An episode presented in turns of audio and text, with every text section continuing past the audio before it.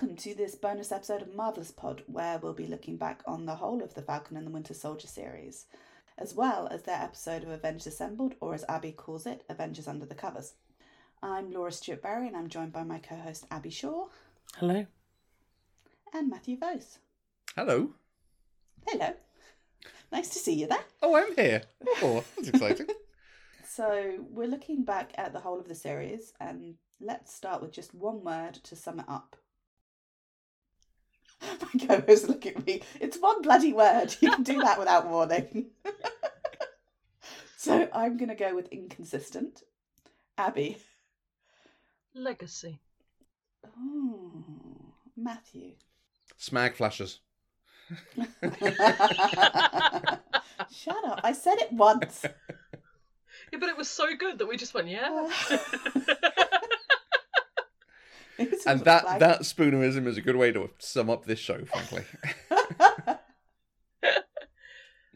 so we've talked a lot over the past uh, six weeks about uh, our considerable frustrations with the show, and uh, we're going to start with that to get it off our chests. Anything else that we need to say? But then I'm putting my Pollyanna foot down, and uh, and we're definitely going to look at some of the things we liked. So Matthew, your thoughts?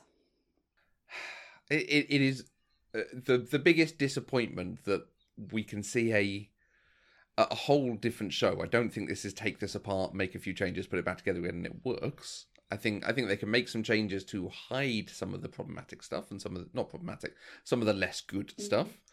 But I think uh, for me, it would have been just so much more interesting to keep the character piece because. Uh, uh, you know, the stuff that we've heard from people, the character pieces and the character moments are what everyone's enjoyed but to do even more of that and make it less of a it's got to be big action world threatening Would have been violence better off just saying, look, Mm. just in your Mm. minds, picture Puerto Rico. We couldn't film there because there's a plague on. So, what we've done is film somewhere else.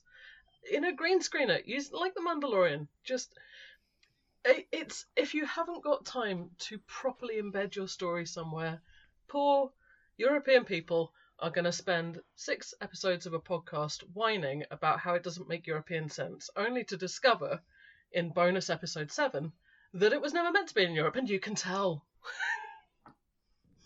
well that's interesting i think it was meant to be in Yeah. europe puerto rico was not the, the prague bit or, or whichever country it was puerto rico was going to be madripoor and so it's it's the Madripoor stuff, the shipping containers and darkened alleys, for instance, that became Atlanta. In which case, I completely misunderstood what she was saying. We can cut that bit out.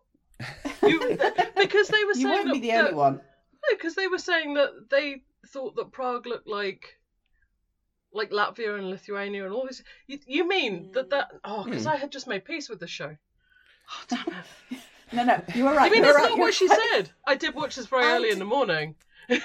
my my understanding of it was that they had always planned to go to Prague, but Mhm. they had to shift the schedule around. I don't know what it, I I didn't pick up what it was they were going to film in Puerto Rico, but Madripoor would make sense. Yeah, after they talk about Puerto Rico, that's when they go into, oh, we found this alley in Ah. Atlanta, and that became downtown Madripoor, where we had these great areas that we'd found in Puerto Rico. And, and that is, I think, explaining why we then went to shipping containers for bits of Talks Madripoor. about how they suddenly went to Prague instead. I mean, I guess maybe they just did other bits of the show, but they said based. That's what I think is no, their no, schedule. no, no, because she definitely said. And what's great is having people where you can rewrite your show. To, if I'd made this point before, somebody could have gone and checked. But I'm pretty sure that it was really great because she said we were going to film in Puerto Rico. She, the director, um, Kari Skogland, said Mhm. uh, that it was great because the writing staff were able to turn it around and make it work, even though they had to film in Prague. If anyone has the power to fact check, Okay. I don't because of this computer. But um, but I feel that she said the writing staff did such a great job. We rewrote parts of the show to make it work to transpose our story, and I thought that that was what they were saying. I, yeah, I think part of that was to do with Emily VanCamp not being there for parts of it, as as well as the, oh, we've now got a new location where we had several locations in Puerto Rico. We've now got an alley and some shipping containers. Because we knew that there was going to be breaking Zemo out. and we knew which is Germany. So they're always going to go to Germany. But then from that point, they were pretty much, I thought, always going to go straight to somewhere else. Like it, it made it sound like they weren't supposed to gallivant around Europe quite so long. They were like, because that's why they start talking about finding all the buildings, because they're in Prague. Because it's they're not talking about turning it into Madripoor. No, you're right. There definitely was a bit where they were talking about they were having to scout locations in Prague, but I don't know if that's just because they hadn't got as because they were planning on doing Prague say at the end of the filming um, timetable that they hadn't actually Mm. got to the stage. You know, they knew it was going to this bit of the um, story was going to be in Prague. Well, sorry, it was going to be filmed in Prague, but they hadn't actually scouted some of the locations, or whether they have actually transplanted some of the story. I'm not sure now. My favourite doubt. thing now is, is that I don't understand the explanation that I gave. But it's also the the fact that they had filmed Prague stuff during the pandemic, so it has to suddenly become lots of outdoor scenes and lots of Big big open buildings. sets where people can stay two meters apart, Yeah. and yeah. yes. Hmm. Well, I've given them so much room. See, uh, it, the the the whole thing about Puerto Rico did absolutely make sense to me in terms of this is why we had all those frustrations with why are you fighting in some shipping containers? That's the most generic thing. Yes, the shipping containers thing adds up now. Well, controversy. Mm. I don't know now. Even even the behind the scenes show doesn't really make sense. Not And now. this this series, man. no one mentioned cutting a plague storyline, which I guess maybe Mm. no. you wouldn't, but Uh, I've also had um, various mentions of unofficial denials that, but sorry, confirmation that there was a surgical job done on the show, but Mhm. that it wasn't uh, necessarily due to a pandemic or um, plague type storyline. So I'm not quite sure what that is. there's it's it's definitely been chopped about, and I mean they do talk about needing to make a lot of heaven and earth changes, and it, it does Mm. it does also really bring home the scale of work that goes into this, which I think in some way continues to validate the volume of discussion that we have generated. Mm. Yes. so many Yes, people did so that. much. I think uh, I think the thing is it's not a bad show. It's just not consistently up to Marvel standards for me. Mhm. Um, Mhm. But I do think some bits, which we'll come on to later, are I think some bits are the very best of Marvel. Certain scenes and certain uh, characters and what have you. But there's just this something missing, and I still can't point to what it is. Not not properly. You know, even if I say the writing, I can't say what it is about the writing. In in terms of the, the Marvel, the MCU canon, Mm. it absolutely feels like it fits in with the Captain America series because Winter Soldier is, is really good and has aspects of a political thriller, but then you watch it again and you go, no, it doesn't. It's kind of action based more than anything else. Um, and then Civil War, which I, I've said my thing, you could throw Civil War out and not really miss anything. I feel like this you could possibly throw out and not miss too much. Um, yeah, it feels like it fits in with this universe. So maybe people who do love the Captain America Hmm. series, as I'm not sure any of us particularly do. It's not the the bit of the MCU that we're so into. Yeah, okay, Laura's, Um, Laura's raising her hand, The first Avenger is one of my favourite uh, Okay. MCU films. but that's not the series. I'm getting there, and uh, and probably Winter Soldier is quite up, uh, high up there as well. Civil War, Oh, interesting. there's bits I love, but then many are like Black Panther and Spider Man being Hmm. um, Well being introduced. introduced, and Zemo Mm. as the um, Yeah. Mhm. villain, etc. But yeah, yeah. So I've tried to think of something new that I would have liked changed, and it's not really new. It's Okay. just it was emphasized during the assembled show, and that is around the power broker. And because the thing is, I was just thinking when um, Malcolm Spellman was talking about when they were trying to craft this storyline, and that they tried different um, versions of it, and that to start with it was too heavy-handed, so you spotted it immediately, and then when they rode it back, it was too thin, and then to me in the end, it ended up being both too heavy-handed and too thin. because yes, we spotted it straight away, Mhm. but also then it wasn't built up enough. And I think particularly with Sharon, if you look at it from Sam and Bucky's viewpoint, they know she's a crime boss or a, a, crime maven. Mhm. But this idea of the power broker, the power broker didn't really do anything too horrific. You know, we needed a bit more off screen violence or references to and building that mythology more. Not necessarily then linking it to Sharon more, but just building that so that Mm.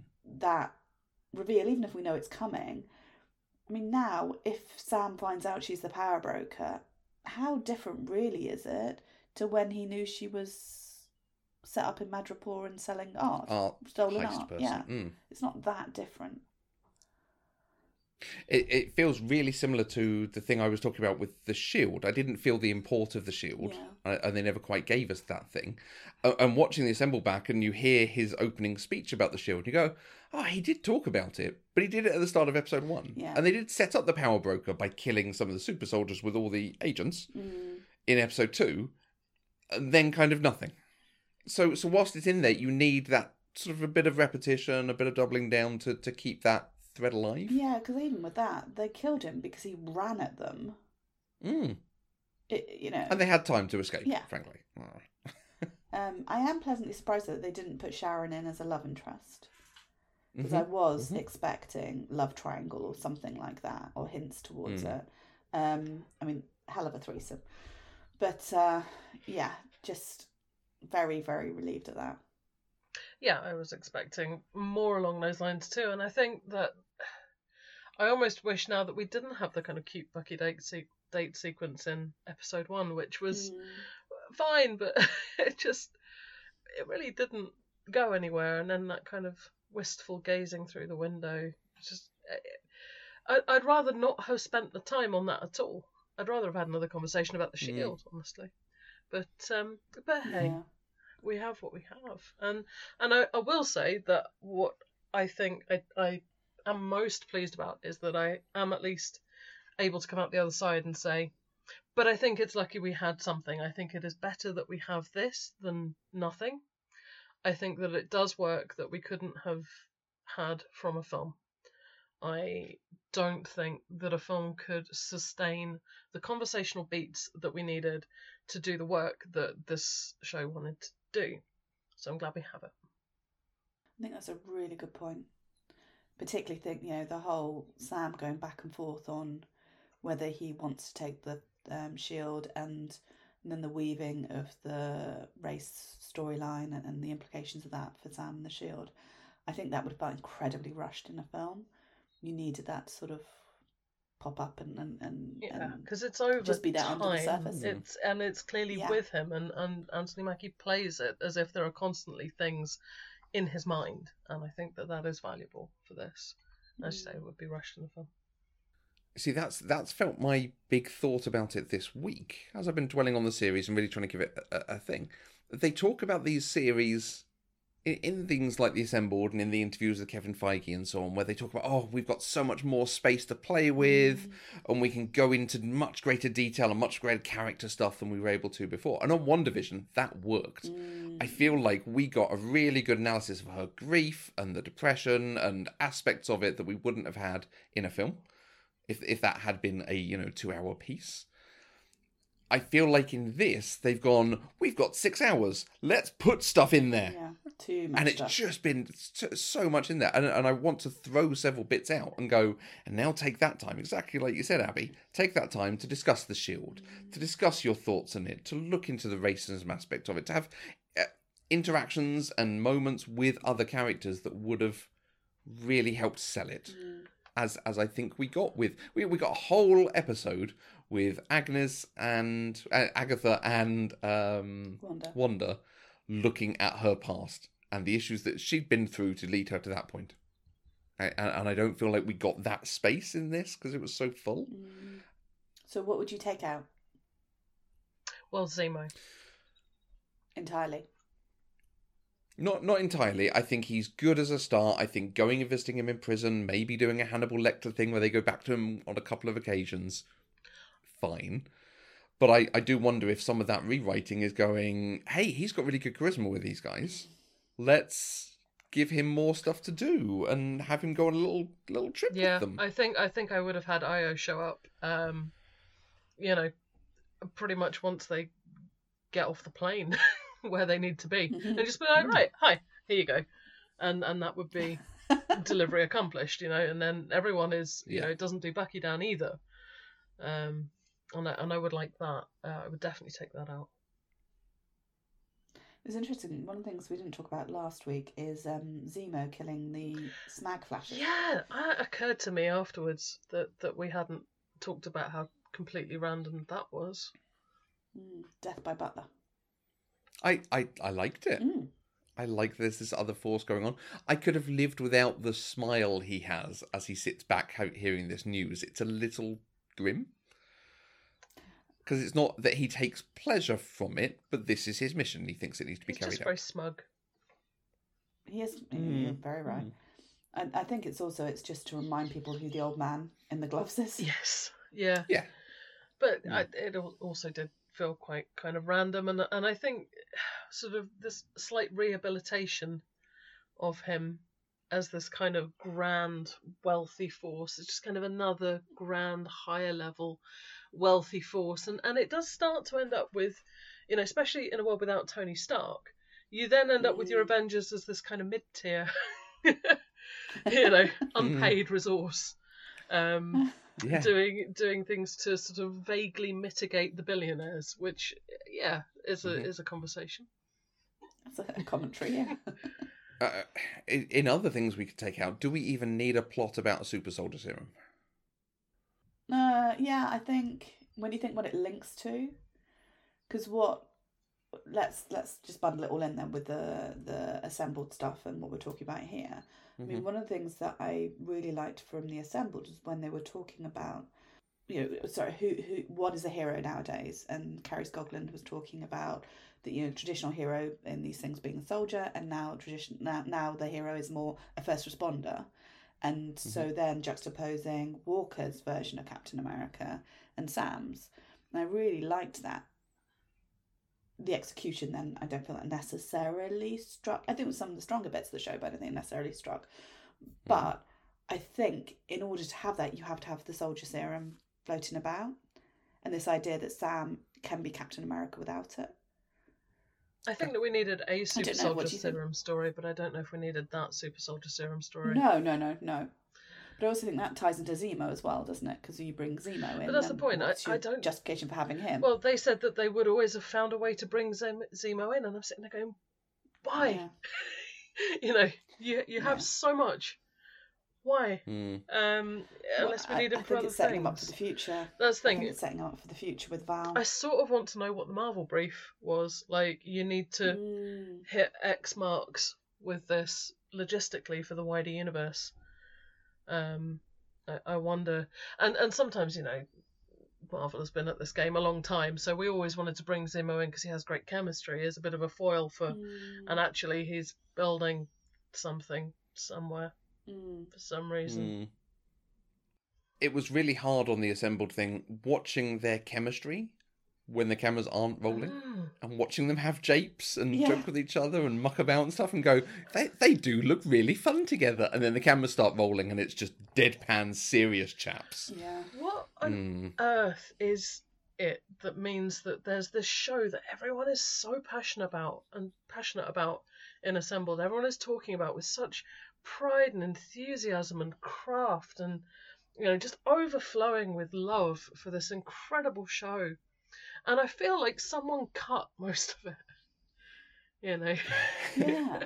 like they they are it feels like they're talking about something else often and the things that seem to have landed for them and, and the things that they really feel are at the heart of it you know you know when people say oh you know with a work of fiction you should kill your darlings kill the bits that, that Yeah. you that you love Mm. um sometimes i think especially in bigger kind of committee centered works franchised works i think often they end up actually taking out a lot of what is good in some of those passes um, and the reason that things are darlings is is because they play to something that is is part of storytelling. And I think Mhm. you know, for them there was there was so much background, and so much story. And of course there is when you know it. When you've been to a billion table reads and read throughs and you've shot with actors going, What am I feeling right now? Let me do twelve takes. Mm. You know, you, it's worked so hard. The dough is so well worked, but the bread is not very nice. Mm. Overweeked. Um, I, I mean, there's a lot of selling that goes on in the in these shows, the behind the scenes stuff, and and all the Marvel machine. Hmm. It is them saying, "Oh, this is the best show we've ever made." It's just, it's so exciting Well, if you spend to be able to do this with these that characters. much like, of your life mm. doing it, I guess you have to. yeah. Is, is it though, Doc Gif?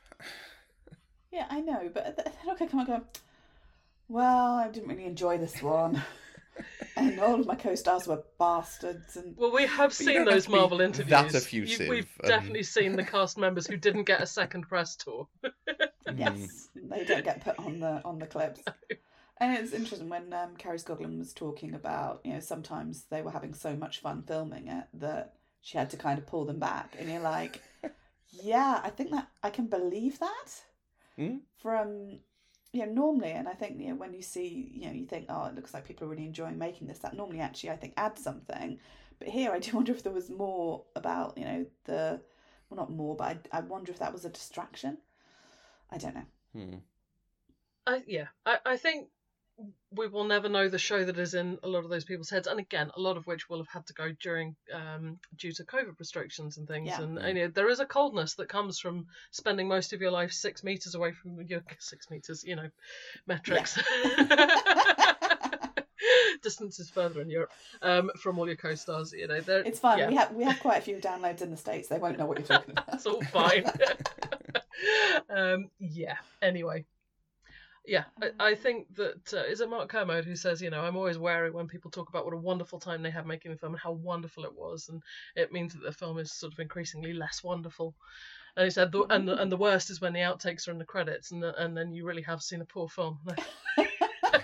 I mean, I know this is not universally true and it's often wrong, but it does spring to mind every time someone says it. So yeah, but Hmm. Assembled was, I mean, it was very long.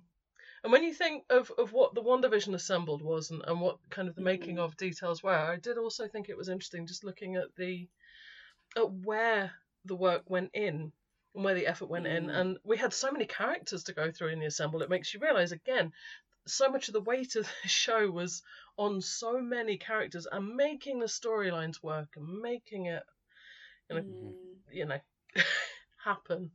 Whereas in WandaVision we got lots about technique and, and style and filming and mm. um, all those different elements. We did get the bit about the costume. That bit where they digitally removed the folds from his neck. Oh, Oh, uh, I was just sat there thinking, you poor, poor digital effects people, hundreds of effect shots to make the cowl work.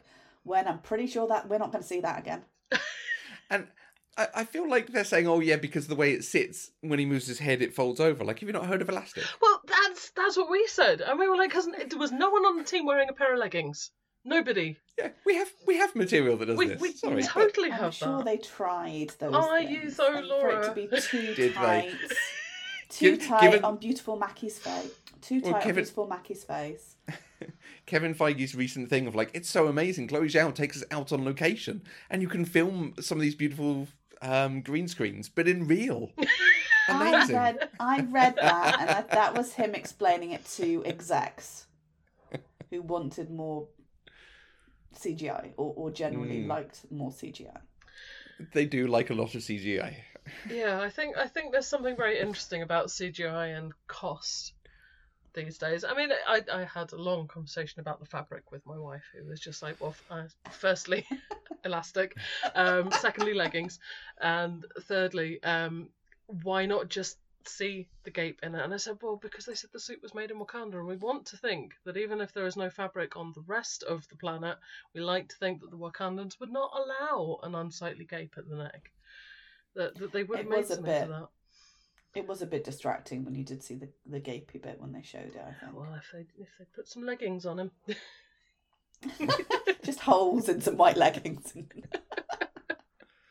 yeah, I, um, Yeah. because they, the, we saw shots of him as Falcon again, I think, And um, yeah, it's just goggles, which I'm pretty Mm. sure that's the way they're going to go in the future. You don't think he's gonna keep the quite full a bit suit? of talk. No, I, oh, uh, no, I don't mean just goggles. Goggles, wings, also and his did not birthday suit.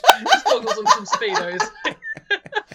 I'm not sure how aerodynamic that's going to be. I don't know, swimmers. Works for Michael That Phelps, was what I yeah. was say. I, I think we'll lose the cowl just for goggles because there's been quite a bit of uh, complaints about it. but like, I, you know, I'm surprised it's not a Black Panther style Mm. nano suit thing. That's that's the one that surprised me. Yeah. Mm. Abby, when you were saying about with that, uh, they were focusing more on the characters here. What I did like when they were looking at how they did things is showing the stunt previs. Gosh, the Um, work. Exactly, and particularly when it was the stunt um, people. And so you actually see it just with them on the wires, and, uh, and I mean some of the stuff you're thinking actually you're not even doing that with a wire. I don't quite know how your body is physically doing that spinny Mm. bit, uh, you know.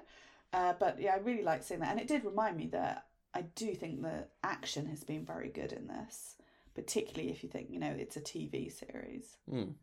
I almost wish I'd watched the assembled first because then I might have appreciated all the truck fight work a lot more because I didn't love Do you it when it was on. I was thinking exactly the same. That it, and also with all of the story stuff, if they'd told me this is what they were trying to do, I think I actually probably would have done better with the series, which I know Yeah. doesn't work. Uh, and that tells you how it doesn't come across in the writing. Yeah, Because again, in, in WandaVision, there were swathes of that WandaVision assembled. I was like, we know, we've just watched the series, we know, we know. Whereas, whereas this, I feel like this is a good companion piece in places. yeah, because It it, sort to of us. helps the Bucky and Sam stuff, and that means it didn't come through in your actual show, and you had six hours to tell me this. You sort of needed it to be just think about how I might have liked the assembled to be. But like you know how often Mysterious Cities of Gold they used to have like a five minute documentary about what had just happened in the episode and how it like was inspired by Uh-huh. real things. I just really wanted them to have a five minute thing where they told me what what they thought they'd done. like when you write a report to explain the art Yeah. piece you Well, created. Ex- for worries- GCSE executive art. summary. I have to say, what what also genuinely concerns me is that I think future television is going to be like this. I think it's going to start with the trailer for the thing, and then you watch the thing, and then you have the thing afterwards that tells you what you've just watched to avoid misinterpretation. Telling you how good it was. Yeah, how- but yeah. also to inv- avoid misinterpretation. Like you know how you get the book club section at the back of books. Yes. Hmm. I think it's going to be Hmm. like that, and yeah, I don't know how I feel about that. Hmm. Which, um, We will keep an eye out Hmm. for it with a Good thing is you can choose whether to partake or not. you can, you can, True. but True. it depends how tracked it all is, isn't it? You know. Yeah, yeah. Um, yeah. There was a co- I can't remember what the comment was. They made a comment about Walker and what's going to happen with him Mm. next and and this sort of thing, and it did make me think.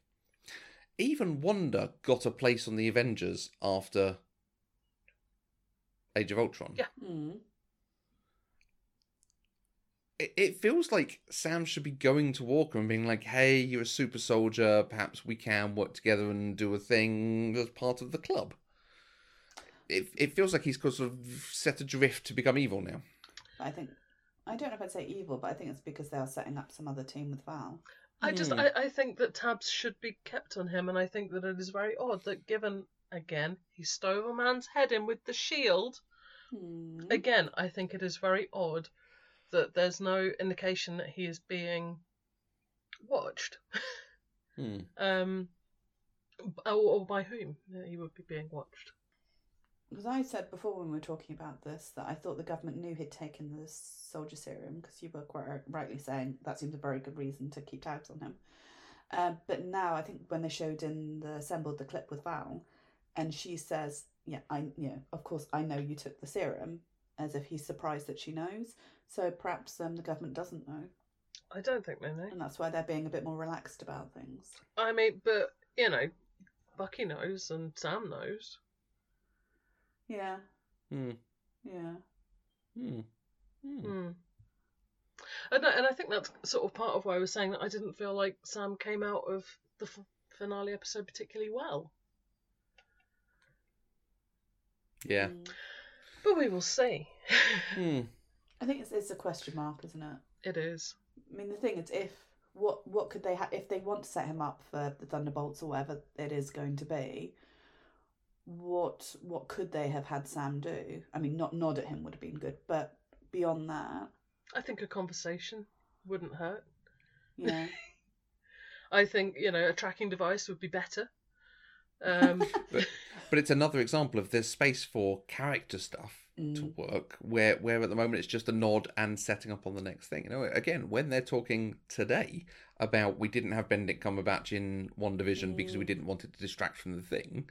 We, we didn't want it to be beholden to the next property. which something was the those right lines. move, I think. was Which right I move. totally agree with. It's it's the reason uh, Buffy's not in the end, end of Angel. Like Mm. that is absolutely a, a good choice. But yet this show is is all about the setup for the next thing, in a number of different ways.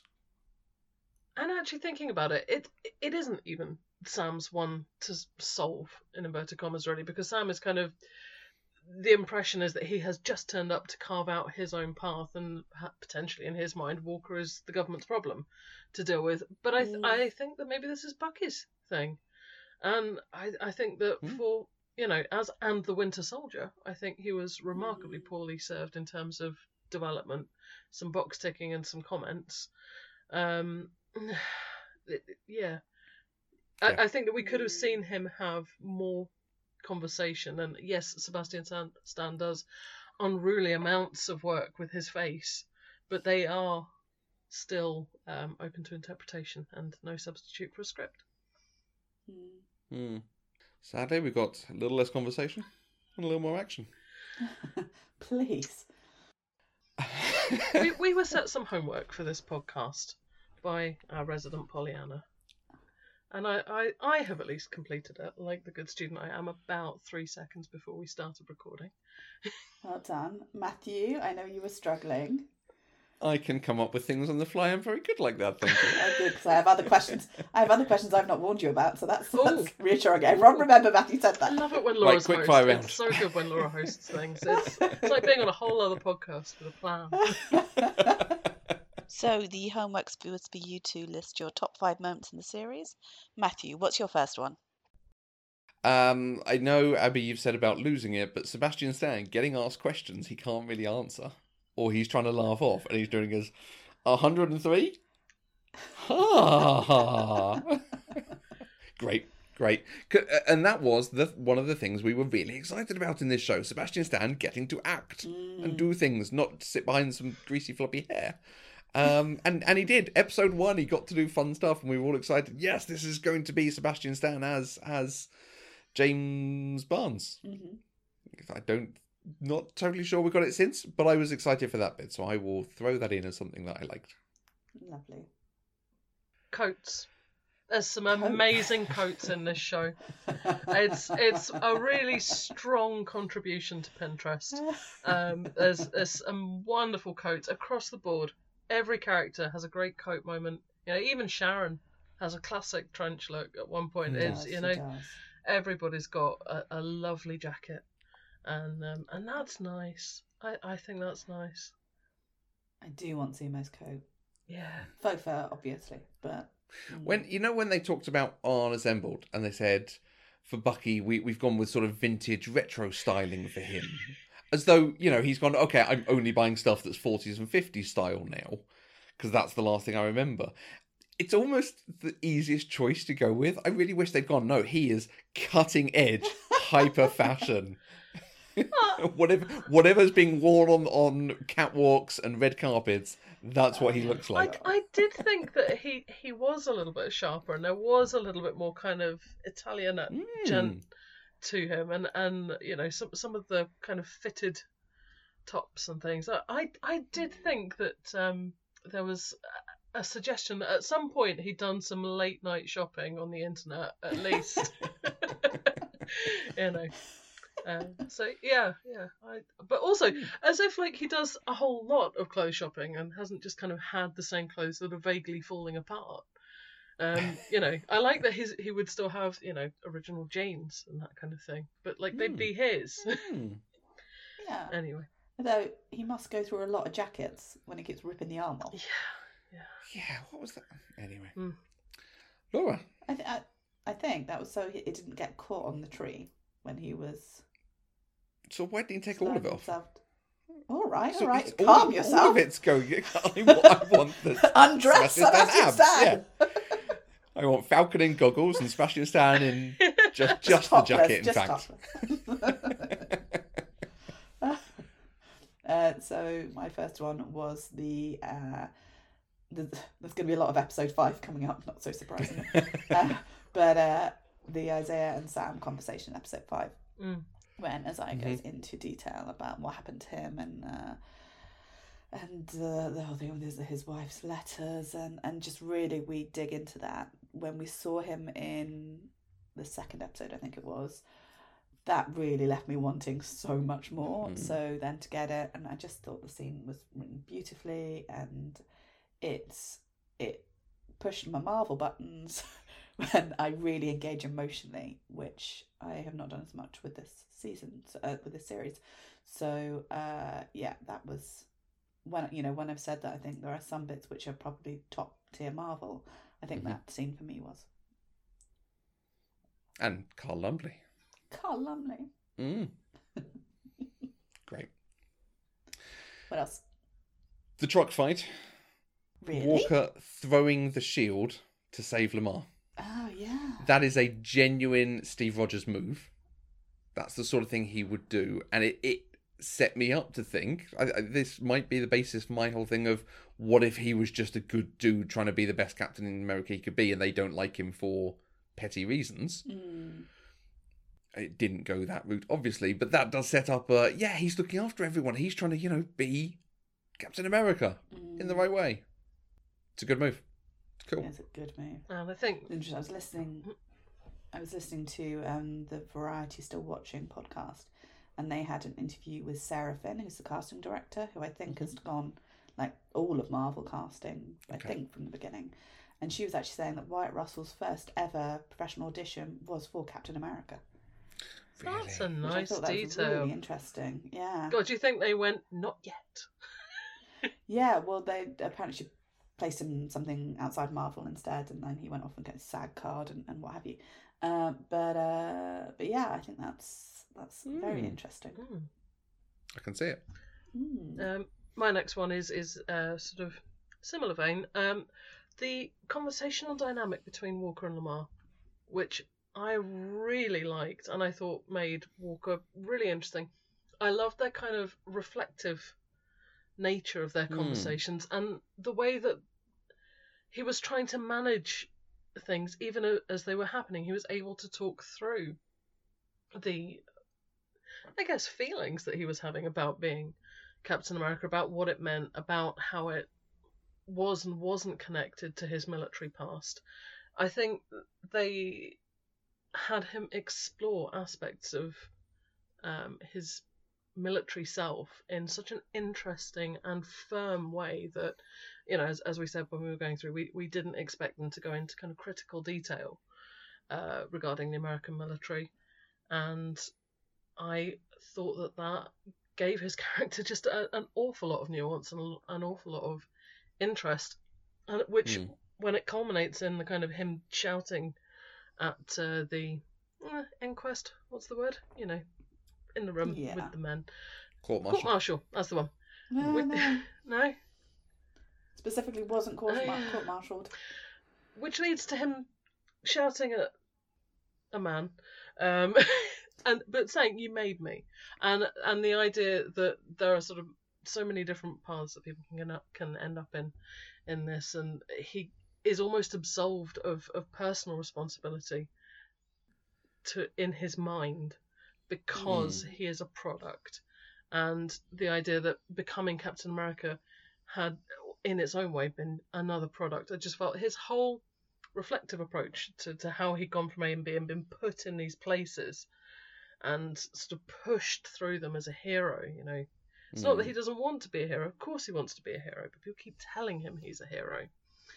And look where it gets him. And and I so I think that the conversations with Lamar kind of stud that and I think that the payoff is valuable. Yeah, from early on, I bought their relationship. Mm. You know, and there's there's a slight aspect of a kind of Kirk and Spock. that Lamar has some of that. With you know, Spock is better than Kirk in a number of ways, but the the the mythos of the show is that Kirk's humanity and emotion is helps him be a step even above that. So It's also a nice element of rather you than me, I think, in the way that, Mm. that Lamar talks about these things. And he's very confident, like, no, no, you're you're the guy who carries that. I'm over here. and yeah, and I, I just I, I love that dynamic. I thought it was really well handled. Hmm. I love this. I thought we were all just going to come up with the same five things, and I completely agree with everything you've said, and yet I did not pick those. So clearly, there are more than five good things in this show. She I'm giving pushes. gold star, folks. We've not finished yet, Matthew. uh, my next one is the Dora fight in the apartment. Mhm. Uh, I mean, just seeing the Dora fight, I'm quite happy with, frankly. but the I thought the choreography was great, and it was nice then seeing it again in the assembled. Mhm. Um, and as I think they said in the assembled, uh, when you're doing this with spears, you're really doing this. it's not something that you can mess about with. And I I love the unnamed Dora stomping the shield and catching it the way that Steve used Mhm. to.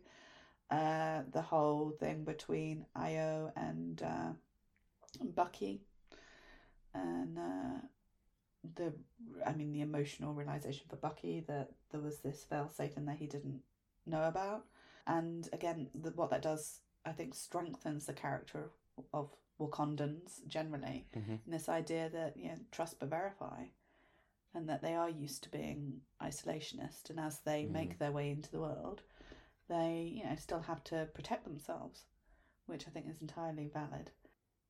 And then how it feeds into Walker's build towards his you know the ultimate humiliation for this man um, to be beaten by you know if if we want to put look at it through the lens of a black woman who doesn't even have the super soldier serum and completely whipped his ass.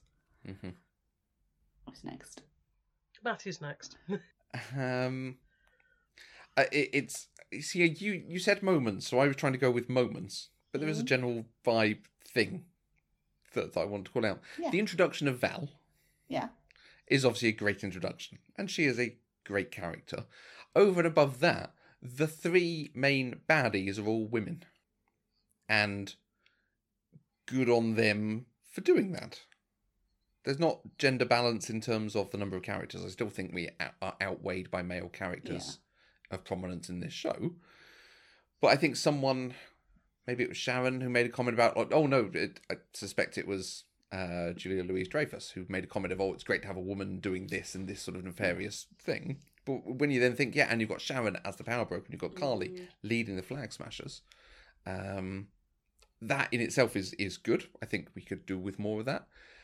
The fact they had men fighting women is a thing that Marvel doesn't do, and it doesn't do for patriarchal, Mm.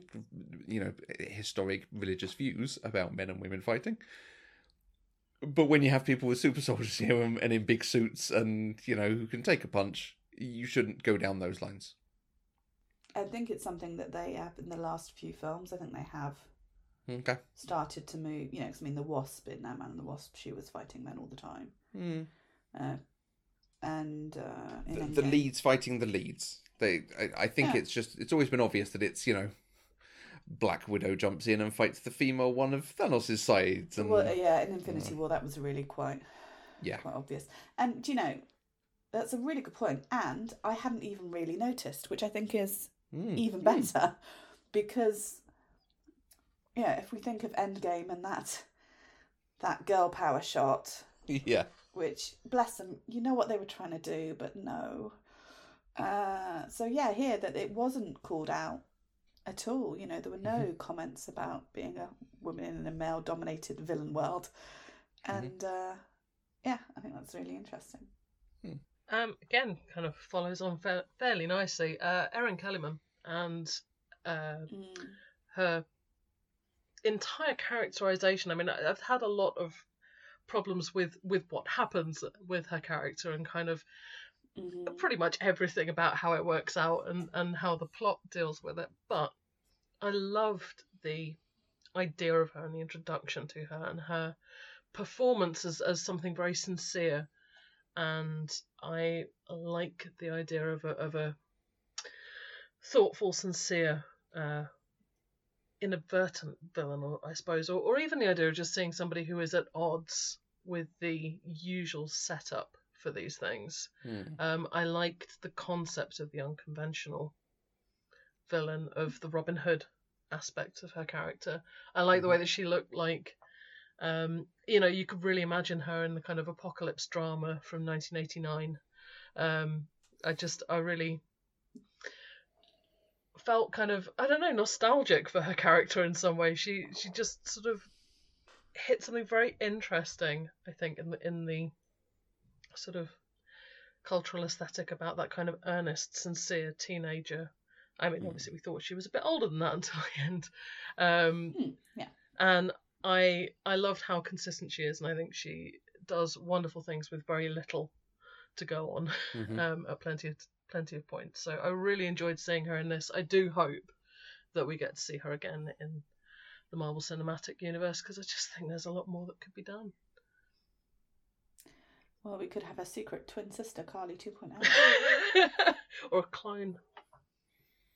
mm. Or Mm. she's not dead. Yeah. or just about anything. I mean, you know. Uh, my next one is the flashback to Wakanda uh, around the fire with Ayo and Bucky. Mhm. As Bucky realizes he's free. Sebastian Stan completely sold that to me. The the fear, the worry, and the panic, and the relief. Uh, I just he's so impressed me. And Mm. I, I think the thing is, I was so unimpressed with. Well, no, that's not fair. I didn't think his previous incarnations of the Winter Soldier. I just didn't really think anything about them. You know, it wasn't that I thought he was bad. I just, it was quite a. It felt like quite a blank slate. Uh, so then to see what he can do with his face, his rather lovely face, um, as that's also been a, a quite a revelation for me. uh, then I just thought that was really beautifully acted. Yeah, a lot of time for what he can do when he's given the chance. Mm. Mm. Mm. Speaking of face acting, the staring contest. Loved the staring contest, and and I wish again we'd had more of that uh, competitive nature to their element because there is a way of doing it and making it fun. People you are who are naturally competitive, who naturally compete in small things such as throwing the shield and catching it. Just some. I think there were other ways they could have incorporated it, and again, it feels like it's set up for it because it's come so naturally. Them sitting there and they just fall into right. How can we, you know, beat our chests at each other in this situation while we're going to sit here and stare? it's great. Um, totally different like this time. Um, more Hmm. consequences uh, from this period of, of five years, and absolutely not the politics ones, but uh, but the mortgage sequence, um, which I loved, Mhm. and that kind of detail. Um, the the stuff with the scientist I, I really liked um, when he was saying you know and I was developing the serum but when you take five years out of a, of developing your chemistry plans it does send them somewhat awry. And I love that kind of super villainy had also suffered during this. Yeah. Like, yeah. I, I just I thought that was clever. I thought it was funny, and I thought it was nicely done, and it was a good plot. And I yeah I I hope that we keep getting things like that slipped in. And you know I don't necessarily need there to be a whole series about it, but in the same way that we had you know with with um Monica's story in WandaVision, you know, we Mhm. did have elements of that through there, and I I like that Mm. this is an ongoing aspect of how Marvel manages its cinematic universe. I guess um, it, Mm. it's not going anywhere, and they are going to keep layering that through, and I hope that we see more. It's it's a big deal Mm. in the world, so it's Mm. good they're making a big deal. exactly, because we're Hmm. so used to I think things where it is no deal, or it isn't interesting enough, Mhm. or they can't work out why our character would care about a mortgage, or yeah. Yeah, Mm. it's taken them too long to deal Mm. with the out uh, the, the fallout of Sokovia and the Battle of Mm. New York. They they never really dealt with it well enough. No. Hmm. Mm. The Battle of New York is interesting because then they did sort of, after many, many films, then come round with the Spider Man, Homecoming. exactly. It took them a Sort of long time to go. it up. Oh, perhaps we should have done something with you know a giant alien battle in New York. uh, uh, my next one is, I think, an obvious one, but I'm going to go for it if I'm not. If I'm anything, I'm that person. Uh, so the whole everything from uh, Lamar dying onwards to after after Lamar dies. Um, and so except when we talked about that episode, but the very cap stunt of him jumping through the window using the Mhm. shield, um, and the building of the tension all the way through to when he does actually kill Nico, and then that final shot, the final shot looking up at the shield. That there are lots of things about this series, but I think that would be a scene that I think I will really remember Hmm. because I think it also encapsulates a lot of what the series has tried to do about asking questions about the shield, about the as you know, Abby was saying legacy. So yeah, I think that's a big high point for me, much as it was quite disturbing. and and it should be. It's a pivotal moment. Mm. It would be your Act Two closer. Mm. So I, I feel like this might have been included as a replacement for other plot lines they had to get rid of, but Mm. the conversations with Zemo about the serum, about supremacy, the, the general discussions about philosophy in this world, I really like, and I could do with so much more of. That's exactly the sort of thing, you know, and that's then coupled with some of the conversations with Bradley, some of the conversations with Sam's sister, where they actually do interrogate what power means and the way people treat and do things around this universe. I could do with so much more of it, frankly Mm. and and I, I am pleased we got it here if even if they didn't do anything with it even if it was just possibly filler Um, I think for me, it's um, the kind of intriguing bit where um, I think it's Malcolm Spellman says it in Assembled, and he's talking about the, the conversation that um, that Sam has with Isaiah, and he says that, that what's important about that conversation, um, the one where Isaiah says that no self-respecting black man would want to be Captain Mm. America, and he says it's important that Isaiah is right that that is something that we will continue to explore. That that's going to be a core Mm. part of who this Mm. Captain America is. And I think that that idea for me that this is a thread that is going to be continued, that this Captain America is not fully formed, um, and everyone's favourite superhero now, and you know, not going to stop being the Sam Wilson that we've seen through the Mhm. show. I, I suppose the breadth of character that we've had is going to continue to be a part of this, and that he, yeah, is is going to be that Captain America that I think we hoped he would be.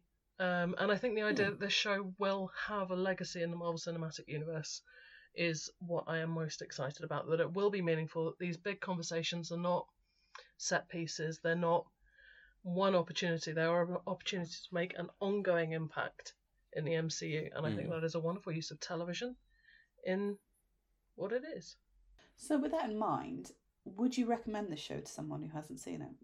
If they if they're interested in the you know the Marvel Universe, they watch films. I think maybe I would say if we had a new Captain America film coming out, I'd say wait and like watch it the day before. Like Mm.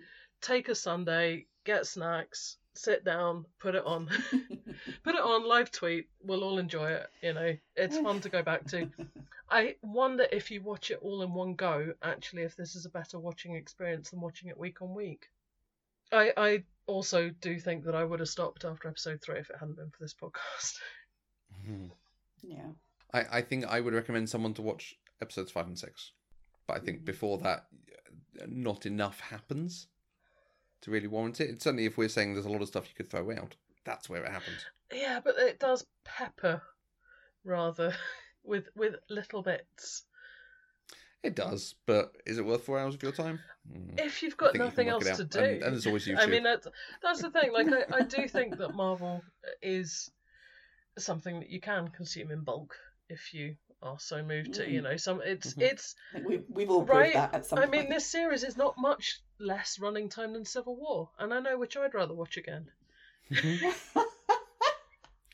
Civil War is not God. that long. It feels like Sophie's choice, but in the worst way. I don't know which way I'd go. Comment and let us know. What would I you rather don't do? Watch know. this series again, or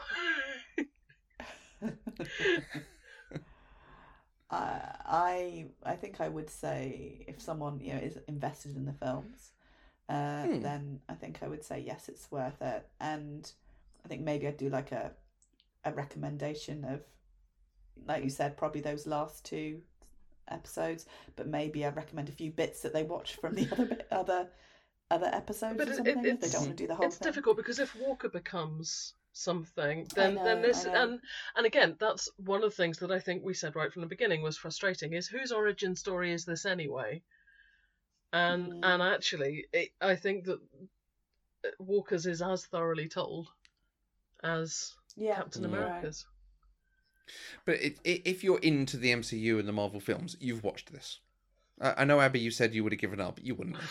You'd have watched it knowing that there would be a thing that you'd need to I know don't from know. this. I've, I've stopped So, watching other shows. You know, at, at, at, at some point, you, you would have. At, at the point Captain America 4 comes out. probably like then that. I would have picked it It- up. so, you know, if people uh, ask and say, should I watch this? It's like, well, are you invested in this universe? Then, then yeah, you should watch it because it's going to give you I stuff. don't know. I think there's levels.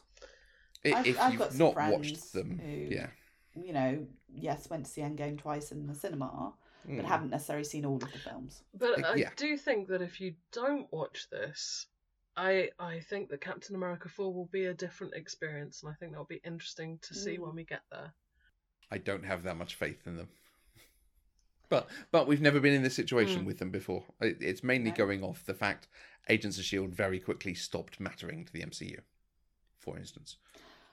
Yeah, I So- think though here this is, and similarly like the Mhm. Netflix ones didn't make any difference, but I think this is a different beast what they're doing. I Mhm. mean the the fact that they're using the same characters. But what I do think is interesting is that uh, I can't remember a podcast was talking about this. I can't remember which one.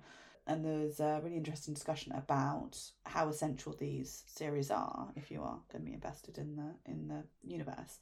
And someone did point out that both WandaVision and um, and this kind of have left the characters where they were the last time we saw them in a way in the with Endgame sorry with um Sam Endgame he was given the shield now he's going to be Captain America I mean obviously there's a hell of a lot in in between those Mhm. two things but if you're you know you're just a, a films person you're not going to be going what how the hell has has uh, Sam got the shield now you know Mhm. and Yeah. similarly with Wanda, I mean, there's there's again a lot has happened there, but she was devastated at the end of Endgame, uh, and she's still quite devastated now. I think there's an element to which Marvel don't want to say, and if you don't subscribe to Disney Plus, you're not going to be able to get No, absolutely. where we're going. Um, and, and I think that that's kind of part of it. And I think we'll also probably see, you know, I forgot what they call them, the, their little clip stories where they take all the bits. Legends? A legend. I think that the Marvel Legends series will be regularly updated, and Mhm. and I think you know there'll be trailers, there'll be supercuts, Mm. there might be Mm. clips of these at the beginning of films. You know, I think how they manage that is going to be interesting. I'm really curious now to see our first proper uh, post Disney Plus series film. So not probably Wonder, not probably um, Black Widow. It's going to be don't Doctor. Strange, Yeah. isn't yeah? Doctor Strange. Uh, I'm really curious to see how much Mm. they do reference what's happened in these shows. Because because I feel like Wanda in the film, there could be a whole thing of her children being used, and they could absolutely not explain the children. And and that's just you know being used as bait, or her finding the children, or or something. You know, an aspect that we could have White Daddy Vision, rocking up and, and no explanation for what's actually going on there. And I think they could do that. With Sam, I don't think there's anything that would then be incorporated except, hey, he's got a cool suit. Well, I expect him to have a cool suit either way. Well, I, I think that there are ways of recapping. I mean, you can have Darcy turn up and just be like, okay, so previously on WandaVision, what happened was.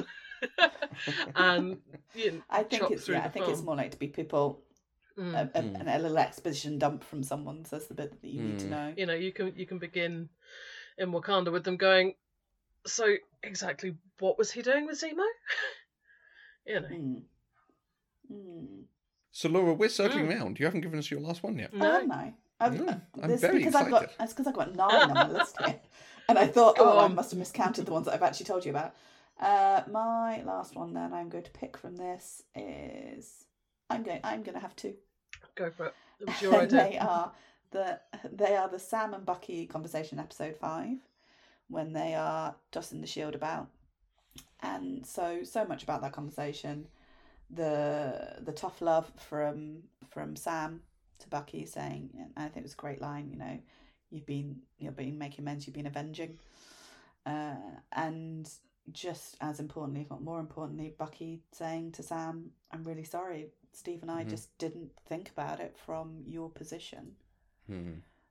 and and acknowledging that. I just thought it was a lovely, relatively low key, emotional conversation between two men. Mhm. Yeah, it, it wasn't hysterics. It wasn't anger, and it was it wasn't crying. It Mm. wasn't. It was just the foundation for so ma- so many of our best relationships are just honest conversations with each other. Yeah. oh yeah. And that's that's exactly something uh, Rachel Farflung Hope Five on Twitter said. You know Mm. that sort of thing, and uh, the the sign of humility from him and the understanding of it uh, shows the writers do have a good view that I I wasn't sure I expected coming into this. Mm, Really pleased is actually there. yeah. Hmm. Did we have anything else from your call out on Twitter? Um, first time Trek uh, didn't like the show. Made Mhm. sure to tell us they didn't like the show, but really liked um particularly Bucky. So Bucky being snarky and rotten, particularly to Walker. Uh-huh. Um, Looking strong, John.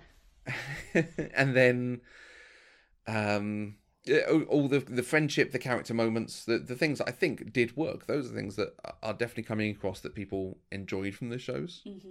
uh, and wanted more of Cool. it's a shame we didn't get them No. Hmm. Series two. Hmm. Hmm. So, I have some other questions for you. right Who is your MVP of the series? A character. I mean, it has to be Sam, because you know it. It is his arc. It is, I think, his show, um, regardless of the title. Um, it's just nice to see someone thinking. Just really enjoy him thinking about things, and like explicitly thinking about things. Saying, "No, I don't even want to talk about it. I just want to think about this." So I think maybe maybe even Sam's brain, um, but just yeah. I, I, yeah. but that's in spite of everything you've said with bucky was uh, not done well and did stupid things certainly at the end Well, it definitely wasn't Bucky. not bucky Sam, yes, sorry. it is. It is in spite of. It is in spite of everything I said about the finale and the fact that Hmm. I, I don't think it comes out well at the end because it, you know, I, I part of me secretly hopes that um, that that's almost intentional. Who knows? Maybe we'll end up with him having a false start as Captain America. Maybe we'll end up with it being more Mm. complicated. I can imagine this, and I think that um, you know, being Captain America is a complicated job, and yeah, I I like the idea that um that that's just kind of the beginning, and that is also kind of exactly what I'd expect. Someone has now decided to be the superhero, and on your first day at work, you're gonna make mistakes. it's probationary period. yeah, I mean, I don't know who's doing the review forms here, but you know, you're gonna make mistakes. And Matthew, who's your MVP character? I, I think i'd have to go walker Oh, because I, think if I'm, I I have no criteria for for how to judge this question. So Mhm. so for me, it's who do I want to see more of, having enjoyed Mm. them so far. And I think it's Walker. I want to see where that goes. I think Abby, you're right to call it out as a origin story potentially for him. Um, I, I think they have done a very good line of walking. Some of him is good and makes the right decisions as a an action leader, um, but he's not necessarily the symbol or the best person to make some of these choices. And he stove a man's head in with a shield. Sorry. He absolutely Just, did. He absolutely did. I, it, Which adds to him as being like when interesting Morgenthau character. Yeah, blew up a room full of people. And e- exactly, and villains are now allowed to do villainous things. People who are not the best are allowed to do bad things, and they're allowed to start good and go bad, and they're allowed to start bad and Mhm. go good, Mm. which is a really difficult. I mean, that's the hardest thing, which I don't think we particularly got in this, but where you start off with a character you don't like. In fact, Tony Stark. This is this is the, Mm. the epitome of this in some ways.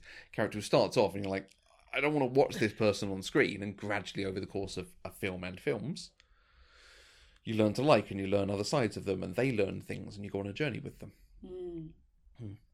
Yeah, yeah, no, I'm I'm in here for what more comes of him. O- Of the main characters, obviously Val, you know, ovs.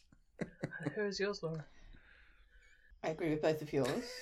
no, I agree with both of yours, but um, mine was a tie because I'm not very good at picking things, uh, and mine was Val Mhm. for all of the obvious reasons, uh, and also Isaiah Bradley Yeah. as Right. the the character.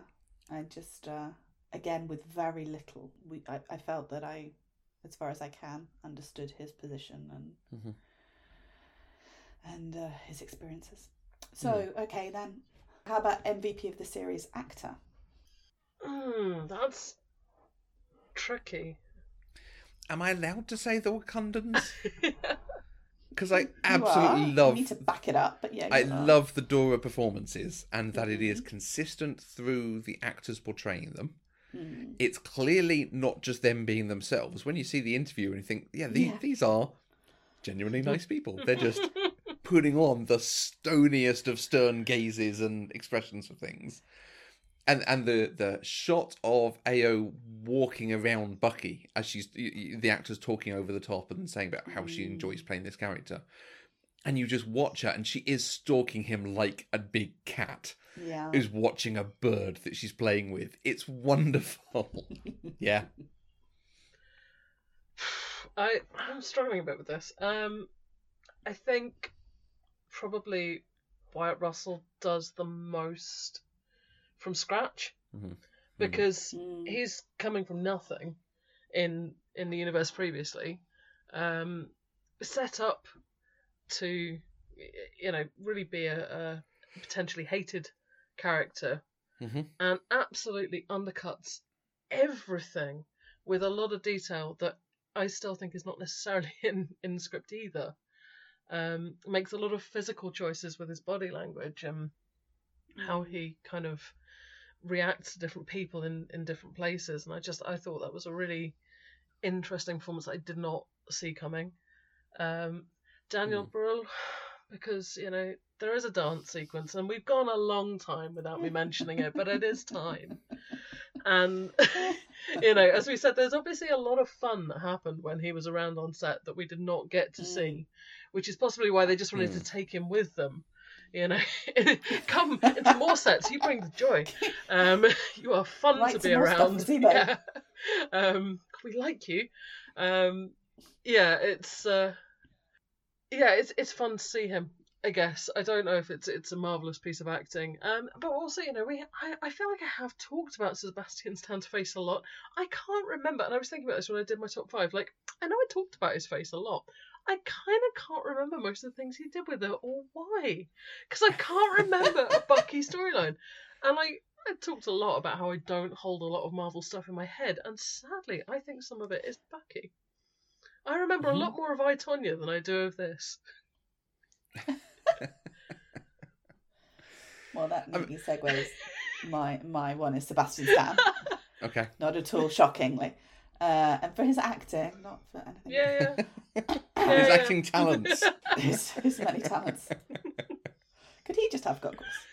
and a jacket. Oh, That's it. Or just goggles. um.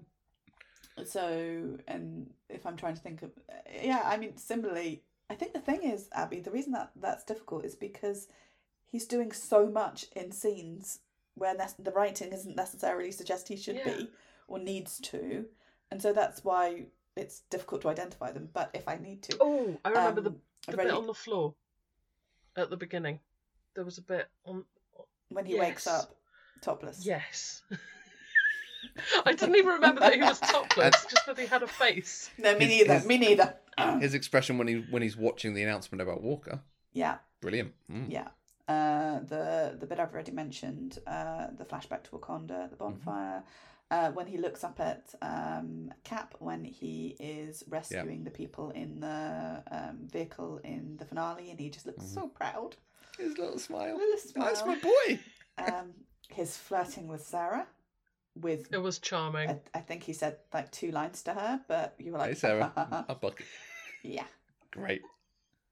Uh, and and then although I don't think it was necessarily earned from what we saw, but then the lightness that he plays Bucky with in the um in the barbecue, Yeah, great. yeah, I just thought that Mm. that came across really well. Hmm. You are Kevin Feige for a day. What as well as spending all of his money, what spin-offs would you greenlight from this? Whose storyline do you want to see more of? Sarah.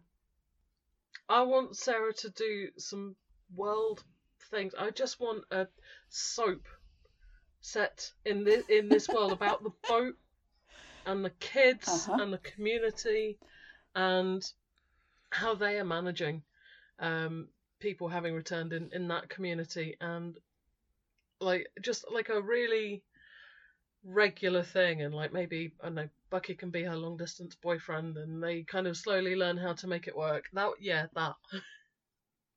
I'd watch that. Thank you, Kevin. Other I Kevin? mean, I, I mean, can I say the the banker thing? Because I really want to know how accounting and stuff works in. Oh my God, Cinematic why did Universe that I Both would watch. I would watch. um, Okay, I mean- what what is it that you want to know about this accounting in this universe? it- Because you keep mentioning it, but what would this look like? I just think it would be fascinating. Do you have passports with two dates on it? Do you have different versions of passports to say whether someone blips or not?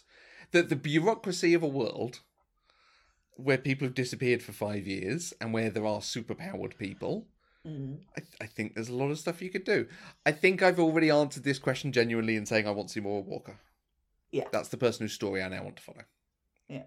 But obviously, Val and obviously the Wakandans. Yeah, Wakandan TV series, I, I would be also very here Mhm. for. I mean, it it feels like it should be inevitable. There is just so much that it would be so interesting Yeah. to see. Um, So yeah. that's now been announced. It's called Wakanda Well, Forever. Wakanda forever. marvelous. and we're getting it in 2022. That's not far away now. Yeah. That's that's that, No. that's. I have to say that that is next year because that is weird to me. Oh God, it is next year. I'm glad I said it now. No, I was I was thinking. Oh, so we're getting that couple of Yeah, years. God, that's I really know. soon. I'm gonna have to 2020 go- is over. Somehow, I know next year. I'm gonna have to. I'm gonna have to go back and look at all It's of only two years dates until that they Guardians. said and reevaluate Guardians them for the Three comes out films. two years today. Two years Mhm. tomorrow. Mark the calendar. I have a countdown going in my house, so you know. This doesn't surprise me. Uh, and my Kevin for the day, I would want to spin off with. I'm going to butcher this, but I'm going to try. Lukas Kovacic, I think, and that is Nico's grandfather who fought the Nazis. Okay. Because then I can have Agent Carter season three, Okay. Which Uh, I as- want. As well as a young Isaiah Bradley, maybe. See, I was thinking about this. I because that was one of the things I was thinking about as a potential spin-off is, you know, uh but I Mm. don't think I want to see it. They did say Korean War as well, so that wouldn't dovetail. No, it wouldn't. Mm, okay.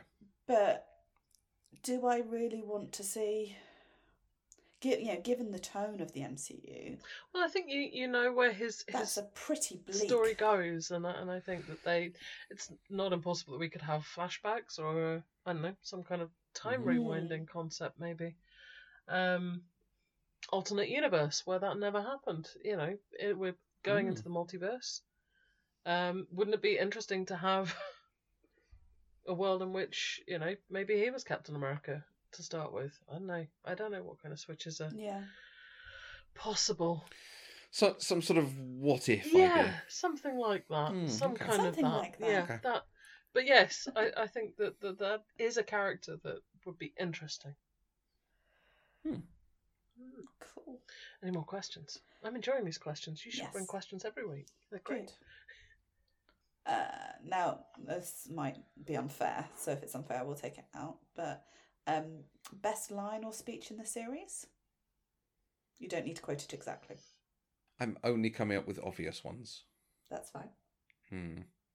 I mean, I, I think for, for unexpected, I, I think unfortunately it's the it's the Walker one. Um, Which one? um, possibly the one where he's kind of reflecting with with Lemar on Mm. how he's got into the positions that he's in, the medals that he's got. You know, these medals for the worst day of my life, and Yeah. that sort of thing. Um, as I say, just because it was so unexpected. I mean, I think, and I hope the most significant will be the conversations that Sam had with Isaiah at various points. Mhm. Um, but then again, I think that they are the flags that stand throughout the series, you know, and, and I, I don't think without those we, there would be a series. So it Mm. almost seems um almost seems unfair to point those out because I think that, that that's what the series is built from, and it should be, and that's good. Yeah, we would Um, hope that would have the good bits in it. Yeah.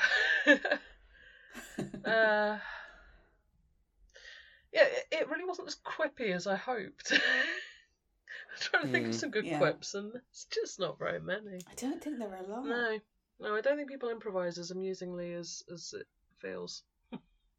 Hmm. Yeah, I'm. I'm afraid that all my the lines I've taken notes of are because I wanted to mock them and question why they were there. Would you like to do that now? No, no. Okay. Did you have one? I did No. because obviously I had time to think about it. So sorry, I should have sent this one to you. Uh, so mine, uh, there were two lines, and the first one is Sarah's line: "My world doesn't matter to America, so why should I care about its Mm. mascot?" Because I think that is, it really encapsulates so much of what they're talking about in the series, about what the shield stands for, what it doesn't stand for, uh, and you know, the very reasonable take of I've got a lot going on here. I really can't be dealing with your political superhero shenanigans. But then against that, Sam saying in his speech in the finale, the only power I have is that I believe we can do better. So I think those two laid against each other work really well. Uh, and I love, you know, that, and the truth to that, that is the only power he has. He has a jetpack, he has a shield, and he has his fancy suit. But, you know, Sam's real superpower is is his empathy, his his Mm. ability to connect, Mhm. and his his belief in people. And all the way through, we saw that. It's not like this line has come out of nowhere. It's we saw that all the time when he was talking about Morgenthau. You know, he really believed that he could Mm. get through to her. That you know it could be improved by talking, which I think we could probably do with a bit more in the world. I think what Yeah. he's going to need as Captain America is like a protective fence Avenger to give him enough time to have these conversations. uh, so yeah, Just force yeah, field keeping some kind of force everyone else field out. scenario because he is just not getting the time to do this. Anti fighty fighty kick Mm, kick force yeah. field. Absolutely, absolutely. But yeah, that that and that's nice in comparison to what Steve was. Steve stood up to bullies and could could do this all day. Yeah, yeah. His is a different thing, and, and they have shown us exactly what that is. Mm. It just isn't doesn't translate so easily to action films or I suppose series. that there's a, Yeah. there is a good first responder sort of approach to that, which is I could do this all day, but I'd rather not have to. Yes. I'd rather you just stop being so silly. Take Yeah. precautions. you know, maybe he kind of goes around schools like teaching people how not to become supervillains. so you found yourself in detention for villainy. It's we're planning on definitely an after school program or something. There's, there's definitely something. And we are going to wrap things up with a quick game of Shag, Marry, Kill. Excellent. This is You're going to be free. difficult. Your first group is Zemo, Walker, and Morgenthau. Shag, Marry, Kill. I mean, you know, like I wouldn't want Goldie Hawn to be cross with me. Okay. So... There's a very valid take, yes. And also, I would love Goldie Hawn to be my mother-in-law. I mean, you know, I have a mother-in-law. It's all fine. Happy seventieth birthday to her for yesterday. Um, but you know, I that that's that's not the character. That's definitely related to the actor. But you can't separate the two, can you? So, what No, if no, there no, was a child who should go to correctional something? Okay. Um, that wasn't one of the options. I know. to So so you know, well, this is this is like I've learnt from Sam, which is that you can talk things through. Um, So you're going to marry her and then go into some kind of counselling with her. oh gosh, well I can't marry all of them.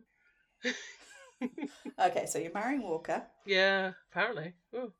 Um, I mean, as I'm, I'm not, I'm not going to kill because because you can't fight fire with fire. But I will, I will support her um through the next period of her life with some improved choices. Um, and yeah, shag Zemo, that's fine, no problem, that's fine. Matthew, for you, we've got Sarah, Olivia, and Torres. Isn't Torres poorly done by this show? Isn't he? I So keep much seeing his promise. name. I keep seeing his name on the list of cast members. I'm like, oh yeah, he was also there. Him and him and Sharon. Um, who was it? Sarah, Olivia and Torres. Olivia being Walker's wife. Yes. I thought, seeing she got so little mentioned in the show. Basically, a piece ought of to card mention in the her, show. yeah. Yes, yes. Um,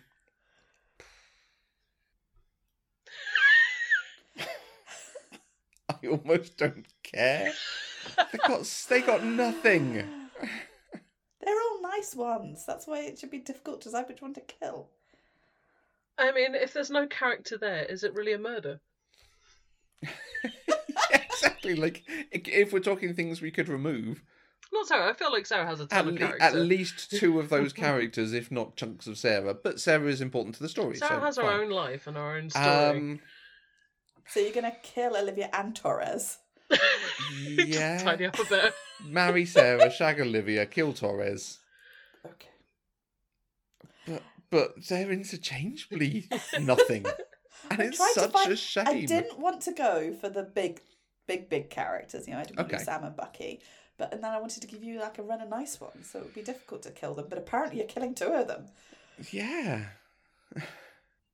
Abby, Sharon Dovik, and Oeznik, the butler. We'll marry the butler. It's not long to last through, so that's fine. Sharon, I'm sorry. I'm taking a coat and off you go. Um, and yeah, that's yeah, that's done. Dovik. Yeah, it's Not fine. a bad choice. no problem not there. a bad choice. and this is very fitting, actually. This one's Matthews, the bank guy. Val, the beardy senator. Um I mean, you marry Val, don't you? or else. Clearly. like killing her. Clearly. I mean, I am married to Val. It's amazing. um, uh, shag the senator, get photos and blackmail and stuff. That's, Because and Val set you up to this, I take it. This was all Exactly, Val's idea. exactly. Nice. Always get leverage. that works. Although you know, bank managers, but And, and you're careful, kill, Mr. Mannering. Kill, kill the bank guy. well, he was a bit of an ass. So Hmm, He was a bit of an ass. I think he had that coming. yeah, Excellent. Thank you for those insights into your characters. okay. excellent. So, you Can always provide a response. Anything further that we want to say? Anything we've not covered before we close and say what we're going to do next? Where was Sam, Captain America, when the Elementals were lighting up Europe in Spider-Man: Far From Home? That hasn't happened yet. No. Oh, I see what you mean. Mm. Well, I guess we'll Mm. find out. Yeah, he, yeah, Mm. maybe. Is he in Mm. space? There are other planets, Matthew. He's a Skrull. Who's Yeah, the that's Skrull? the. Who Who is the are Skrull? I mean, I know we went through the prawn possibilities, but who is the Skrull? Are you saying who else is on the barbecue with Sharon the Skrull? okay, who else is a Skrull? I mean, Val could be. Interesting. Maybe the senator. Who doesn't get a name? Even Mm. like in IMDb, he's not got. Olivia got a name on IMDb. That's Olivia. really weird. Yes, Olivia could. Oh, that would be great if she then turns out to That would be, explain uh, a lot. I think this is going to have to become a regular feature. Yeah, for, who's uh, the Skrull? Future shows, Spot the Skrull. Yep. Um, there was a chap speaking on the assembled thing, Raymond Chan, Mm. who was, and I now can't remember what job he did. Is it production design? It was production design, wasn't it? Yes, Yeah. production design. Very strong British accent, but sort of London estuary, possibly Cockney. Mm. Like it, it, it didn't. If I'd heard the accent and then seen him, I wouldn't have put them together. Mm. So I, I'm fascinated to find out his history, but there's nothing about him. He just seems to have done production design for a lot of Marvel stuff. Yeah. Mm. It was interesting that bit as well when they were talking when they go into the level of detail they go in with the monkey skull casts Mm-hmm. in the club and the Which putting did not the, notice. didn't see No. and then putting the train track down the middle of the Mhm. road and that and I mean amazing the effort that's gone but that was also dark I didn't see any of it Mm. which And seems very, like very shame. brief. Yeah. We had this whole thing about Smiling Tiger, and then Smiling Tiger wasn't a thing in the show. Yeah, Hmm. I still feel like that was supposed to be something else. I wonder if we were supposed to have a Mm. lot more Madripoor than if it was supposed to be Mm. Puerto Rico. I suspect so. Um, yeah, uh, yeah. It's amazing how how much there is in this show, and we're still confronted by these things that seemed like they were a whole thing. You know, and Mhm. they're like, yeah, and we were just so excited to get Zemo back because we were going to put him in the purple face mask for 0.2 frames. yeah, yeah. Um, yeah, I, it must have felt uh, longer at the time. yes Like I think there as well, was a lot more that we just haven't seen when when you see the months months of work that goes into all these things and how much Mm. work it took to make that purple thing, they just forget that we only see what you put on the screen. Mm. Um, so I think, yeah, really the last thing for me to say is it's not the show I thought it was going to be. Um, it's not the podcast I thought we were going to do. Quick twenty minute which banter Yeah. did we like best? Lol.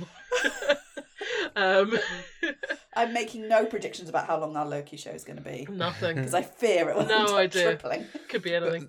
Uh, the, the the problem is when it's really good, there's less to talk about because you are true. just gushing. yeah. When it is difficult and you want more and you're frustrated with it, you just have all these words to spill out of you about it. So. Mm. So it's been more like therapy at points, I think. Mm. Um, Mm. Like help me work through my feelings about this episode.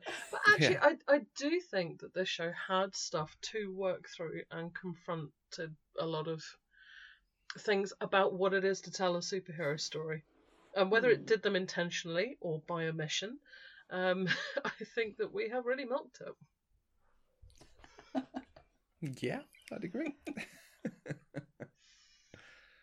And so, having milked it, that's it for Marvelous, The Falcon and the Winter Soldier, at least for now. Next, we're looking forward to Loki, but before that, we're going to be taking a bit of a break. Loki starts on Wednesday, 9th of June. Yes, Wednesdays are the new Fridays, which means the pod will be coming out probably on the following weekend. Who can tell? As we know, you'll all miss us desperately, or at least I'll miss these two lovely podsters. We will be dropping one bonus pod before the 9th of June, where we will be discussing Thor 1 and the first Avengers film. Why just those two?